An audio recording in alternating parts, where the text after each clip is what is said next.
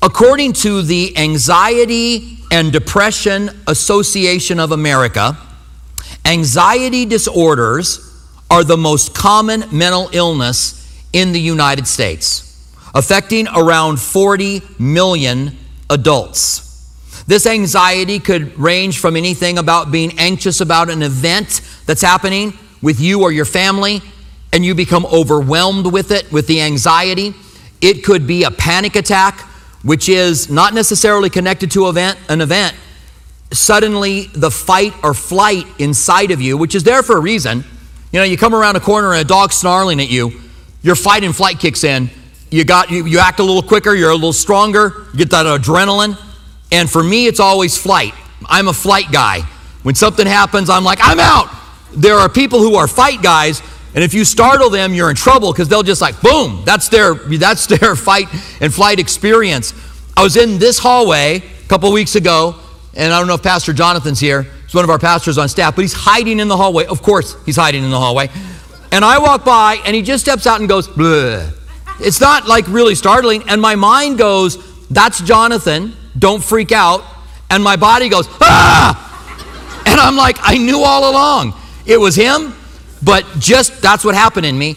And when you have a panic attack, and some of you may deal with them, it's that fight or flight getting out of control. And you, your mind may get involved. I'm having a heart attack. I'm dying. I can't breathe. Your mind might get involved, but it is that fight or flight that just is triggered, and that's part of the anxiety disorder that's there. The, they also say this is the anxiety and disorder, uh, and uh, excuse me, the anxiety and uh, where am I at? This is the anxiety and uh, depression association of America. Also say that it is highly treatable. That anxiety that 40 million Americans deal with is highly treatable. And I want to say that I believe the passages that we are going to cover today are really going to help us in anxiety. The Bible says the most common command in the Bible is do not be afraid. Directly, 100 times at least. Directly. In other words, the Bible says a 100 times, don't be afraid, don't be afraid, don't be afraid. And then, in some way or another, maybe not those exact words, but in some way or another, 400 times, it tells us not to be afraid. That's far more than any other command. I mean, way off the charts more. So God knows our propensity to be afraid. God knows our propensity to be anxious. God knows that we struggle with these things. We worry about things we can't change. We, we worry about our family. We worry about our kids. We worry about our grandkids. We worry about our grandparents. We worry about what's going to happen to us and whether something bad's going to happen to us. We just seem to worry. So here's what I would like to do I want to cover some passages in the Bible about anxiety and God's promises to help us overcome it. Then we want to look at six things Jesus says in his teaching in this passage, Luke 22 through 34, on anxiety. All right? And we'll get into these passages pretty quick. Philippians 4, 6, and 7. This is the one that most of you are going to know about anxiety. It says, it's got a command that starts it be anxious about nothing. 40 million Americans are struggling with anxiety disorder, and the Bible tells us don't be anxious about anything. But it doesn't leave it there, and I'm glad. It's not just like don't be anxious and then walk away. Well, thank you very much. It says don't be anxious about anything or about um, for nothing, but everything in prayer, supplication, with thanksgiving, let your requests be made known to God. So he says, if you're dealing with anxiety, then you want to pray. And if you don't know what to pray, when you're just feeling anxious and things are off the charts and, and you don't know what to pray for, my encouragement is to pray the Lord's Prayer and to pray it as a model. In other words, don't just say it, but actually think about every section. Our Father who are in heaven, art in heaven. That, hey, we, we have a Father who cares for us and loves us in heaven, and we thank Him for that. Holy is your name. Your kingdom come, your will be done. We just take each one of these and we break it down. Forgive me, you know, forgive us our sins as we forgive those who trespass against us. Give us this day our daily bread. You just kind of break it down. And then pray for the things you're anxious about. And be thankful, it says. Because when we are thankful, it helps us to get things into perspective. Thank you, God, for all of my kids and the one that's causing me fits. You know? Thank you for all my children and the one that's stressing me out right now, God. And just look at things in your life that you can be thankful for.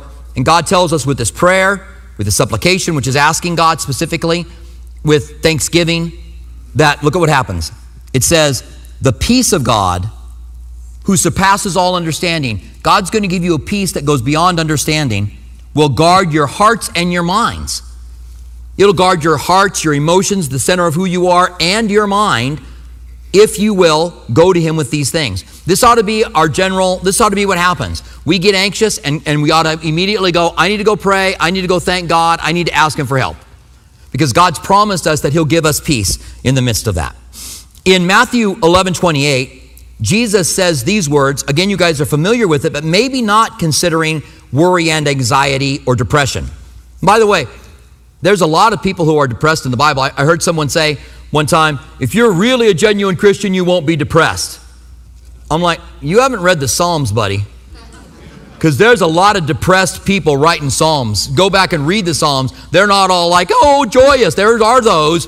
But there's also those that are like, why is my life so bad? And, and why is my soul so downcast?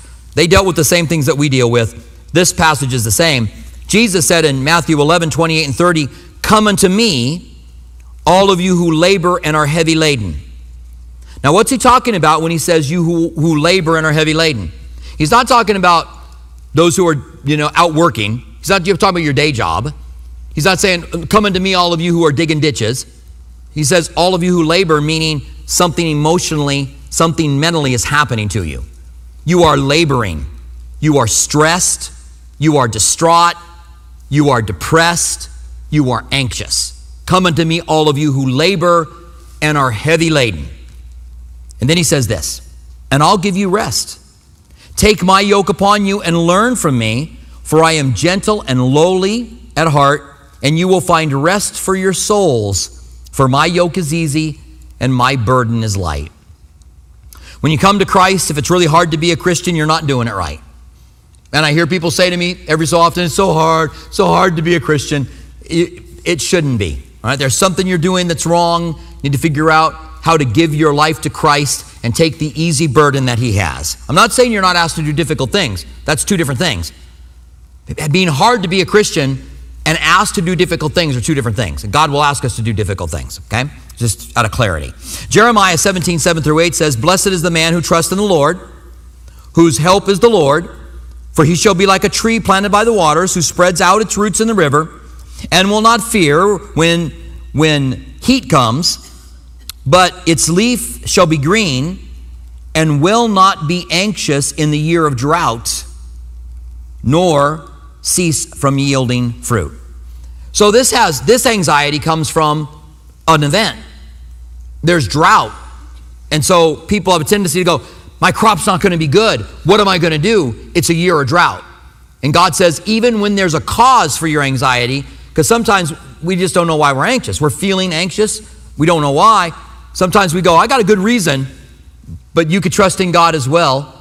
And, and God will help you to be fruitful because that's what our God does. A couple more quick and we'll be done. Second, uh, we'll get to the text. Second Timothy 1 7 says, we won't be done for a while. Uh, 2 Timothy 1 7 says, For God has not given us a spirit of fear. If you're fearful now, it's not from God because God hasn't given you a spirit of fear. It may come from yourself, may come from the enemy throwing fiery darts. He's got he's kind of getting into your thoughts, kind of get your mind on fire, but it's not from God. God has not given us a spirit of fear, but of power and love and a sound mind. Don't forget the love part. We talk about the power of God to overcome anything, we, but, but love, we're to love one another, and that's really going to help us. Psalms of 34 4, I sought the Lord, and he heard me, and he delivered me from all of my fears. That's a testimony from someone that had fears, and they tell us that they sought God, and God heard him and delivered him. And then uh, John 14 27, Jesus says, Peace I leave with you, my peace I give to you, not as the world gives, do I give you. It's like the peace without understanding in Philippians Jesus says, I'm going to give you a peace that this world cannot give you. And, and it, it, goes on to say, Let your heart not be troubled, neither let it be afraid. Now, I, I have a question. Have, have you ever had that peace, I call it a strange peace, because events are happening. You should not have peace, but you have it. Have you ever had that strange peace in your life? I, I have, especially in 2011, September 2011. My wife was diagnosed with, with lung cancer. And as we went further, it was stage four. And the initial treatment worked for a while, and then it got worse. And my wife would say to me, I know it's going to be bad news. We'd be going to the doctor for another, you know, test to see what the test said. And she said, I know it'll be bad news. Why? Because I feel that strange peace, she would say. And I felt it all along during that whole experience. And I believed, and so did she in the beginning, that God was going to heal her. We believed that. We just believed. I thought, what better thing for God to do than to heal a pastor's wife? I mean, this will be fantastic. But God had other plans, and He healed her ultimately by taking her home. And she trusted in Christ the entire time, even facing death with a strange peace. That, that comes from Christ. And you can find that strange peace when there are circumstances happening, but your total and complete trust is in God. Now let's look at what Jesus says. So Jesus gives us six things as he breaks it down and he teaches through this section of scripture. So it's in Luke 12, it starts in verse 22. And he said to his disciples, note that these promises that are here are for disciples. These are people that he's their teacher. You want to do what he says, you want to learn more about him and do what he says. That's the description of a disciple. You're a student, you want to learn from him, you want to be obedient. Uh, then he said to his disciples, Therefore I say to you, do not worry about your life, what you will eat, nor about your body, what you will put on, for life is more than food, and your body is more than clothing. The first thing Jesus does is make sure that we have the right priorities. That we aren't running around in life going, Where am I going to get my food and where am I going to get my clothing? And as I look around the room, I realize that's not the majority of you. There is a great number of people in the world that do worry daily about their clothes and their food. Uh, there's a, a, section of the world that lives below the poverty level. That's for most of us here. I'm thinking all of us maybe. That's not us. But yet we do worry about things. We worry about different things. We worry about house payments and car payments and insurance payments. We, we worry about how we're going to end up paying our bills. There's just things that we worry about. So know that your life is more. For, for us, we might change this a little bit. It's more than about the car you drive, it's more than about the house you have, it's more than about where you live or the stuff that you have. Change your priorities to know that our life is about God and living for Him and not supposed to be about this stuff. The second thing that he says is that you are of a great value to God. Oftentimes, people will think that they're not very valuable to God. That God doesn't really like them because we know our sins, we know our thoughts. And it's easy for us to think God doesn't like us, but the Bible says that God demonstrated his love for you while you were yet a sinner, he died for you. He did not die for you on your best day. You don't, you don't get to pick a day and say, okay, God, take this day. Look at me, just look at that day. He died for you on your worst day and demonstrated that he loves you greatly. And you have a great value to God. You have been created in his image. The Bible says that male and female, he created in his image. So you have been created in the image of God and you have great value. So Jesus says, verse 24, consider the ravens. And there's an interesting connection with the ravens in the Old Testament where ravens are considered as evil. And God, it could be that, and you can look that up later if you want to, but as if he's saying, even the evil ravens get taken care of by God.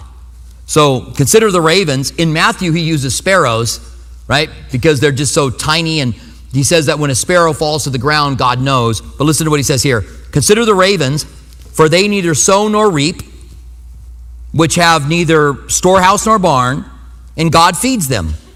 Of how much more value are, are, are you than the birds? So God has a great, puts a greater value on you than the birds, but God doesn't make the birds go out and do really heavy lifting for their food. You know, they, they go out and look for whatever it is berries or nuts or whatever it is that birds eat, worms, except for seagulls, which are the most annoying of birds who steal from you. They steal to survive. But hey, we go out and we worry and we wring our hands and we work because partially because we have to, right? That's part of the curse. You shall work for your for the things that you have. But God takes care of the birds. You're of more value than them. God cares about them, you far more than He does them. And He cares about them, by the way. The Bible says that God knows the number of hairs on your head. And think about that, they change daily. God keeps up with it. The Bible says that God knows every tear you have ever cried and that He has carried your sorrow and your grief. That's how much God cares about you. You're of a great value to God. And the third thing He says is that worry is ineffective. The ineffectiveness of worry. That we're worrying about things that we shouldn't be. I meant to put this in my notes and I didn't, so I just want to get. I took a picture of this out of the uh, David Jeremiah Study Bible, and I want to read it to you. And if I, yeah, there we go. All right. So uh, again, I love David Jeremiah in his study Bible. He has this. He says, and I don't know where he gets these numbers are, or if he ever meant for these numbers to be real, but was just kind of making a point. He says 40% of the things that you worry about never happen. I don't know where he gets those numbers, but he's just making a point. 30% of worries are related to past matters which are now beyond your control. 12% of worries have to do with health, even when you're not actually ill. And there is a large part of anxiety where people get really anxious about what the, the a disease they might have when they don't have it. 10% of our worries are about friends and neighbors and are not based in evidence or fact. It says uh, 12% of our, of our, worries are about, um, yeah, friends and neighbors. And then only 8% of our worries have some basis in reality. So 90% of the things that you worry about will never happen. And I think that's really true. I've said before that worry is like a rocking chair. It gives you something to do, but you don't go anywhere. You're not really accomplishing anything positive when you worry. You, it may be a trigger, and maybe that's why God gave us those concerns and those worries. But remember, people's health is greatly reduced by uh, stress. In fact, again, the um, again the anxiety and depression uh, of America says that people with anxiety disorders are three to five times more likely to go to a doctor. One of the high, two of the highest comorbidities for COVID 19 are weight and stress, anxiety, because it affects you physically.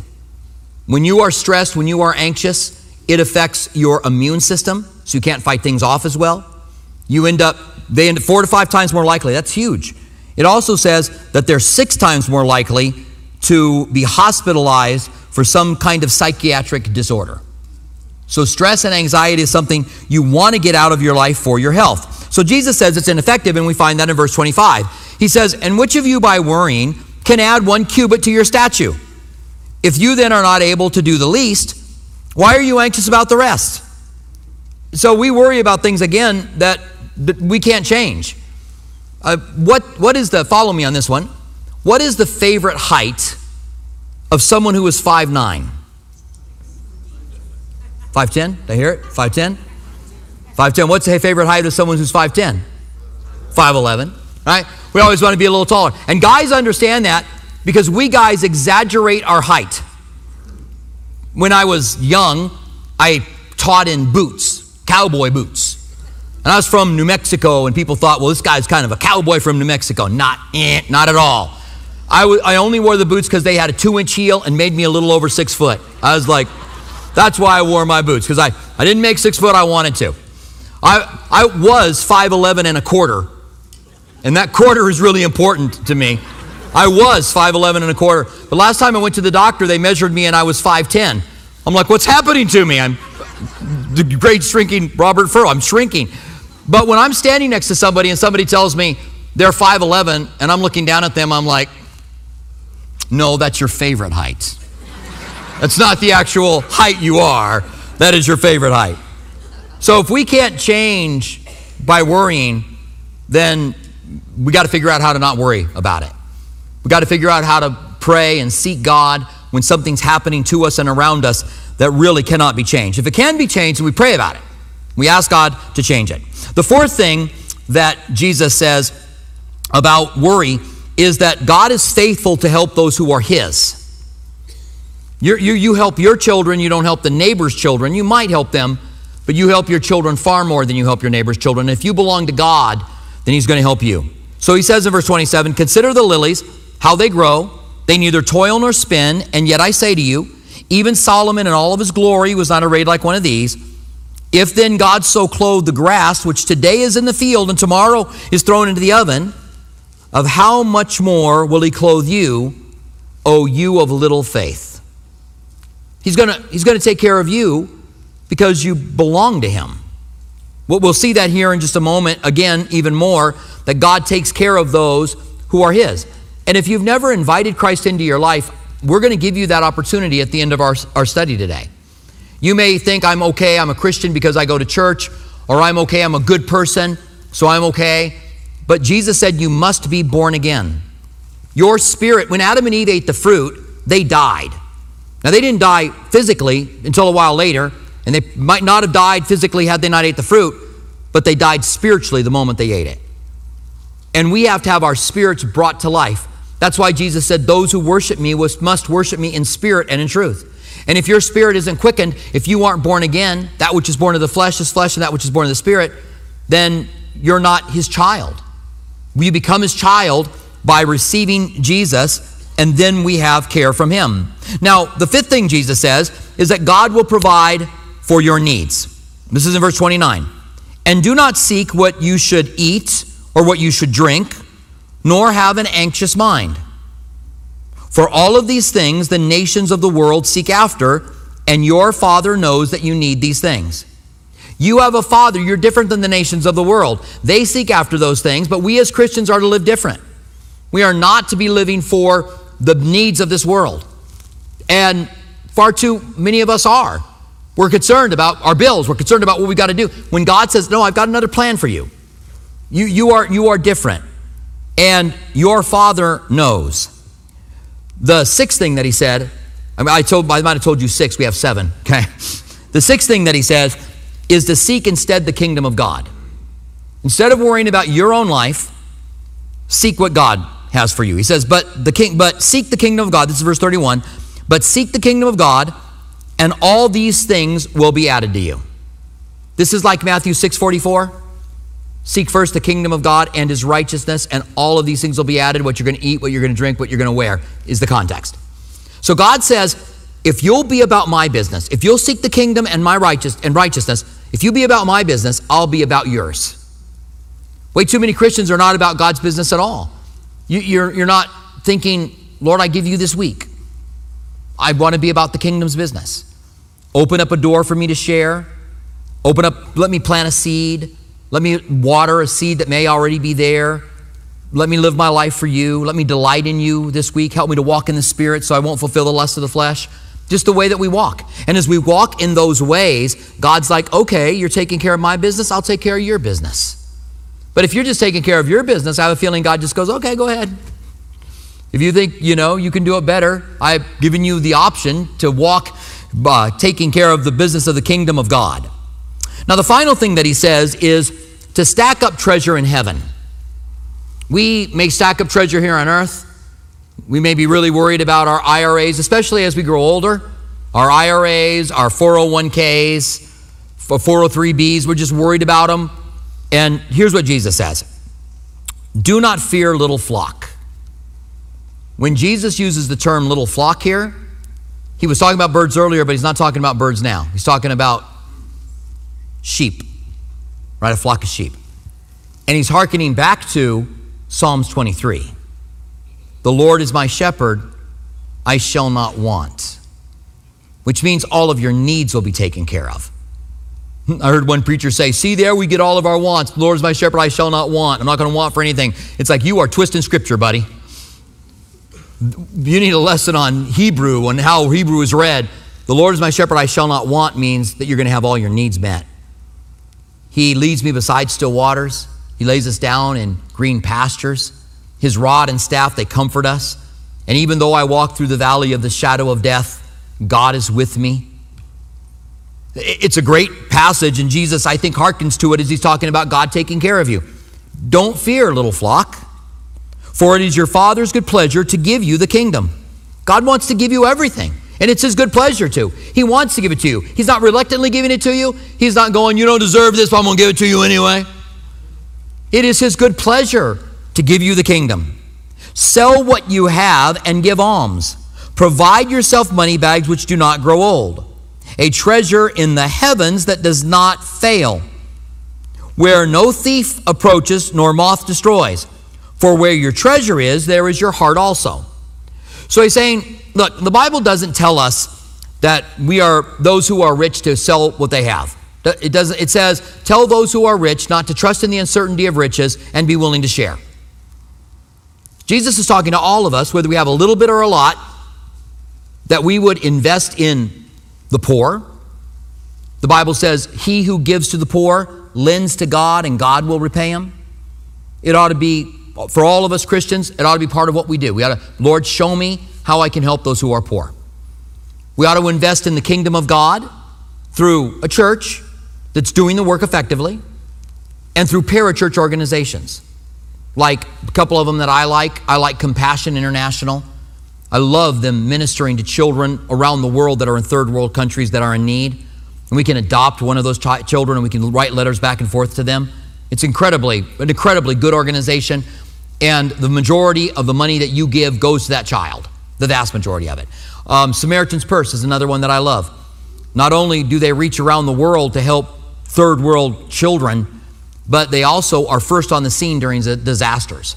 This is Franklin Graham's organization. I'm just giving you some ideas. You can pray and seek and, and feel what really strikes your heart that you want to be involved in. But no matter what you want to give, even if you don't have much, even if you're struggling, still give. Invest in the kingdom of heaven because Jesus said, Where your treasure is, your heart is. If you're in not investing in the kingdom of heaven, your heart's not going to be there. If you're not investing in helping the poor and helping the impoverished in the world, then your heart's not going to be there. So we want our heart to be in heaven and not here on earth with our stuff. All right? Now I have a, I have a closing thought. How much time do I have? Not much. Two minutes. All right, I got a closing thought. So Jesus said, O you of little faith, in the middle of this teaching. And it harkens to another passage where Jesus says the same thing. And that is where he walks on the water. His disciples go, he sends them over, go to the other side, and he goes up to a mountain to pray. When he's up on that mountain, he sees them down struggling against the water, but they don't quit. They've learned when Jesus says go to the other side, they're not going to go under. So they're going to keep going until they get through it, and they are going to get through it. They're not quitting this time. They did before, but now they're not. So Jesus intends to walk by, the Bible says, that he came to them walking on the water, intending to walk by. And if you wonder what, what Jesus walking on the water is, and we're going to get, we'll have a whole study on it. There's a, there's a passage in the Old Testament that uses the name of God. It's the Tetragrammaton, the Yahweh or Jehovah. We've lost the pronunciation to it. It's Y H W H in Hebrew. It's called the Tetragrammaton. It's the name of the Lord. The Old Testament says, It is the Lord who walks on the waves. It is Yahweh who walks on the waves. And why did Jesus walk on the water? Little nod and revelation to who he is. It is Yahweh who walks on the waves. So they see him and they freak out and scream, right? It's a ghost. I don't know what they meant by ghost, okay? It's a ghost. Ah! And Jesus says, Don't fear, it's me. And Peter says, If it's you, then let me come to you on the water. And so Jesus says, Come on, Peter. And Peter gets out of the boat and walks on the water, which is pretty amazing. I was watching the movie I Am Legend with Will Smith, and there's one point in that movie where he says, um, uh, only one man ever walked on the water. And I talk to the TV sometimes. No, two, two. Peter walked on the water too. Don't forget about Peter. But as Peter stepped on the water and started walking towards Jesus, the Bible says that he looked at the wind and the waves and he began to sink. So what happened to him? He got fearful of the circum it's a storm. It's not a calm night when he's walking on the water. So he gets fearful of the circumstances and doesn't trust in God. So Jesus rescues him. He cries out, Lord, help, shortest prayer in all the Bible. Lord, help, grabs him and says, Get back in the boat, oh, you of little faith. Which is like, wait a minute, Jesus. Peter just walked on the water. If he was a modern day coach, because in modern day coaching, you don't say anything negative to your players, you only say positive. So if he were a modern day coach, he would go, Good job, Peter. You walked on water. You're the only other guy to ever do it. Got a little secret. You're the only guy that's ever going to do it besides me. And you walked on water. Good job, Peter. But instead, he goes, Oh, you have little faith. Because he could have trusted in Christ and not looked at the wind and the waves. He could have kept his eyes on Jesus and trusted in him, and he would have been able to walk all the way out to him. And so it's the wind and the waves when we're distracted that we, the anxiety enters into our lives when we are no longer looking at Christ but we are looking at the circumstances. Lord, help us to keep our eyes on you.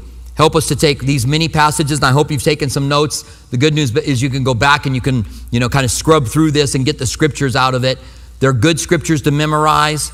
They're good scriptures to, to pray over when you're when you're feeling anxious, because God's word tells us that God's going to deliver you and give you his peace. All right? Stand with me, would you? And let's pray together. Father, thank you so much for the richness of your word and how much we learn here. We thank you that you care about us, you value us, that you said that you are our Father, and if we're about your business, you'll be about ours. Help us to delight in you this week. Help us to abide in Christ this week. Help us to walk in the Spirit so that we will not fulfill the lust of the flesh. And may you work day by day inside of us, the inner man being renewed day by day. We thank you for this. In the name of Jesus, we pray. Amen. I'd like you to keep your heads bowed, please, and your eyes closed. I'm also going to ask that no one would leave early. We're almost done. This will not take a long time, and I'll dismiss you. But I want to talk to those of you who may be young here today. You've got your whole life in front of you, and you today can be born again. You can find out what life is really about and the plan and the purpose that God's given you. I received the Lord when I was almost 14 years old, and I can tell you that my life changed radically when I did. I also walked away from him when I was 18 and came back to him when I was 19. God brought me back. He left the 99, he came after me. And that God transformed my life too when I came back at 19. And if you're older and you're here today and you're thinking, well, gosh, yeah, I'm not young anymore, but our God is the God who restores the years the locusts have eaten. And our God can use you today, no matter how old you are. He's got a plan, He's got a purpose for your life. And God knew from before, before the foundations of the earth that this would be your day of glory, the day you would say, I want to live for Christ. I want to be born again. I need my spirit quickened to life because only through truth and spirit can you worship Him. So if you're here today and you would like to give your life to Christ, every head bowed, every eye closed, I'm just going to ask you to do something simple. Right where you are, just raise your hand. By raising your hand, you're letting me know that you're ready to give your life to Christ. God bless you down here. That's great. God bless you in the back underneath the balcony, sir. God bless you. Ma'am, that's awesome. God bless you, ma'am. That's great. Just raise your hand now. God bless you in the back, sir. That's awesome. The Bible says today is the day of salvation. Today, if you hear God's voice, don't harden your heart. God bless you, sir. Down next to the balcony there, bottom floor. Just raise your hand. If you're up in the balcony in the back, make sure you lift it up high so I can see it. God bless you, sir. They're in the front of the balcony. And anyone else? I'm just going to scan the room one more time just to make sure I haven't missed anybody. But if I did miss your hand, know that God sees it. He knows your heart. God bless you. All right. You could put your hands down. And I would like everyone, and also those of you who are online, if you want to give your life to Christ, just respond to Him. It's not raising your hand that saves you, it's not praying a prayer that saves you. It's you surrendering your life to Him and inviting Him in. And He will respond to that and come in. It's God that drew you. If you're also listening on Reach Radio, then as well, we're giving people, this is a live service. We're giving people a chance right now to receive Jesus, and you can do it as well. So I would like everyone, including those who raise their hands, to repeat this prayer after me. Dear Heavenly Father, I confess that I've sinned, and I know my sin separates me from you. I also understand that I can be forgiven by the death of Jesus on the cross. So I invite you into my life and I turn from my sin that I can live for you in the name of Jesus. Amen.